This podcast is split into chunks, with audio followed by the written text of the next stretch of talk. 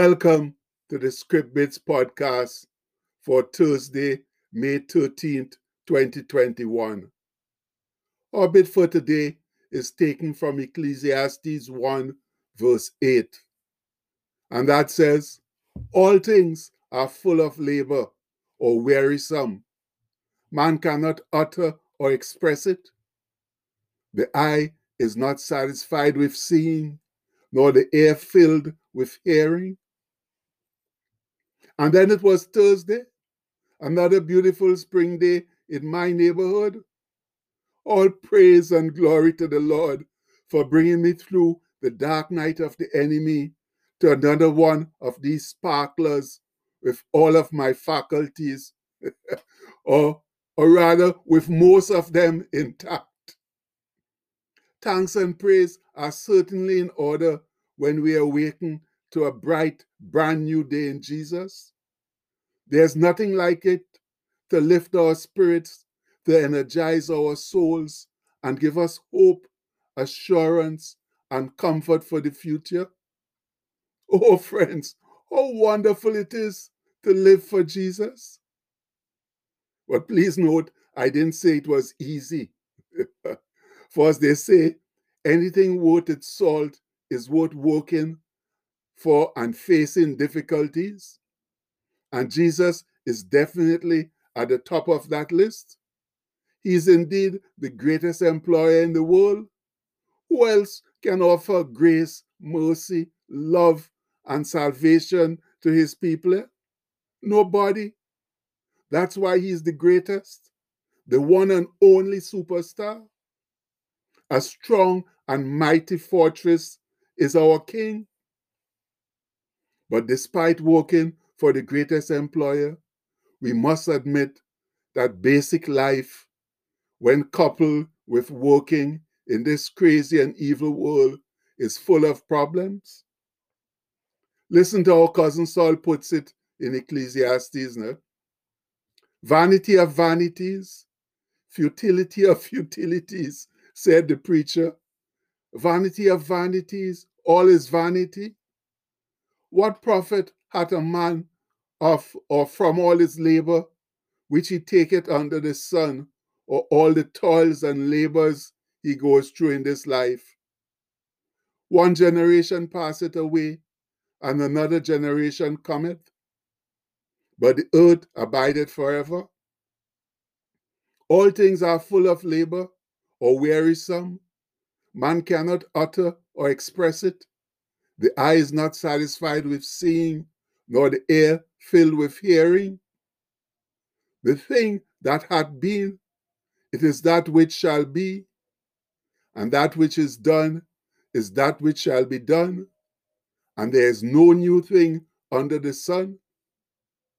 Is there anything whereof it may be said, See, this is new? It hath already of old time or in ancient times been done. There is no remembrance of former things, neither shall there be any remembrance of things that are to come with those that shall come after. what words of brilliance, friends! And that's taken from Ecclesiastes chapter 1, verse 4, and verses 8 to 11. Yes, my people, Cousin Sol doesn't mince words at all. Life is one big cycle, with work a major part of it. And not much of what we accomplish is ever remembered. The scholars explain it thus. For verse 2, they say, Vanity is the key word of the book, and the refrain, all is vanity, its theme. The word futility means that which is futile or worthless, of no value or profit. As Solomon observed life, he saw little that exhibited profit and accomplishment. The word all in the expression all is vanity must not be taken to mean everything in the universe for these four reasons. One, the author's observations are clearly limited to what is under the sun or observable. Two, the negative conclusions always grow out of observable phenomena as the expressions I saw, I have seen, again I saw, and so on exhibit. Three, vanity is never predicated of God, God's work, God's revelation, or man as man. And four, specific realities are commanded by Solomon, or rather commended by Solomon in such a way as to not be considered vanity. For example, the fear of God, enjoyment of life, and proper use of wisdom. What interesting and important insights, friends. You know what? I believe we should read all of that slowly again, at least a couple of times, so we can truly understand it, for it's the very basis of Cousin Sol's thesis. And the scholars continue per verse 1 3.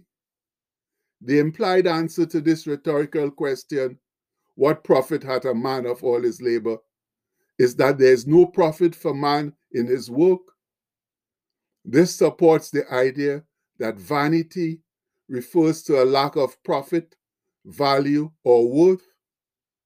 Under the sun is used 29 times in the book and denotes the sphere of Solomon's observations.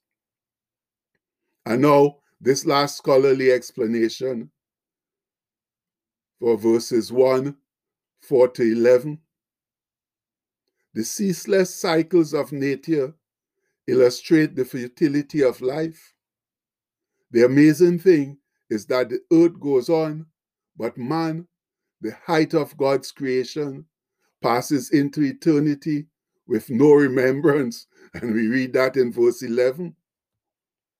So, with all the effort, energy, and labor we put into living this earthly life, it can be somewhat discouraging to know that a lot of what we do is worthless and will not be remembered.